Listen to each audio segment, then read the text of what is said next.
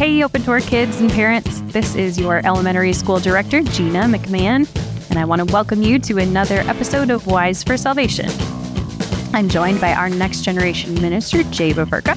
Greetings. And our hope is that this time together would help to initiate conversations between kids and parents around the Word of God.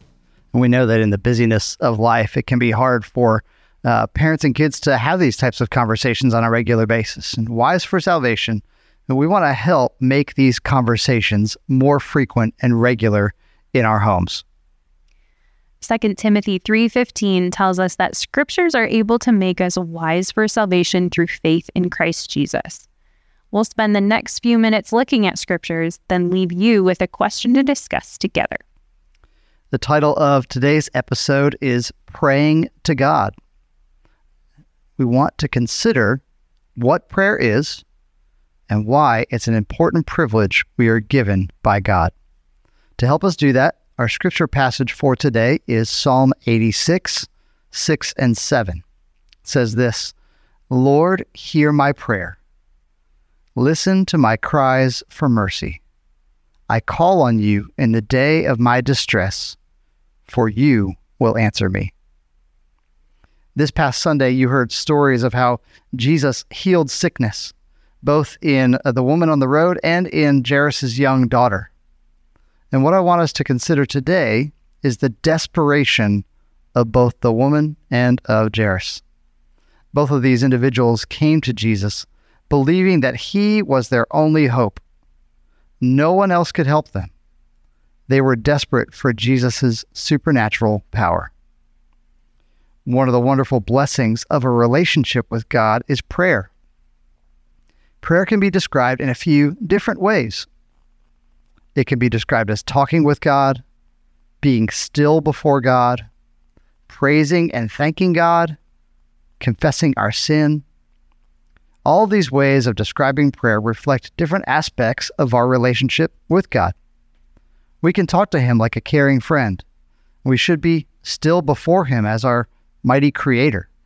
We should praise and thank Him for all of His good gifts and for who He is. And we should confess our sins to Him as the only one who can forgive us and cleanse us. And there's another way to think about prayer, and I want to give you two examples to help us think through that. The first example is that of a waiter or a waitress. Now, I'm sure you've been to a restaurant where you sit down and they give you menus, right? You you pick out what you want, assuming it's approved by mom and dad, of course.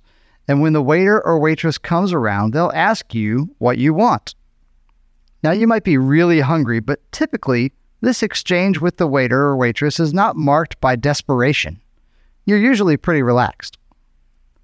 Now, instead of being in a restaurant and answering the question, What do you want? Imagine you're the Tin Man in The Wizard of Oz. Hopefully, you've seen that movie. If not, maybe you'll see it in the future. Remember when Dorothy finds him in the woods and he is desperately trying to get a word out, right? As the audience were listening, he's saying, Oh, oh.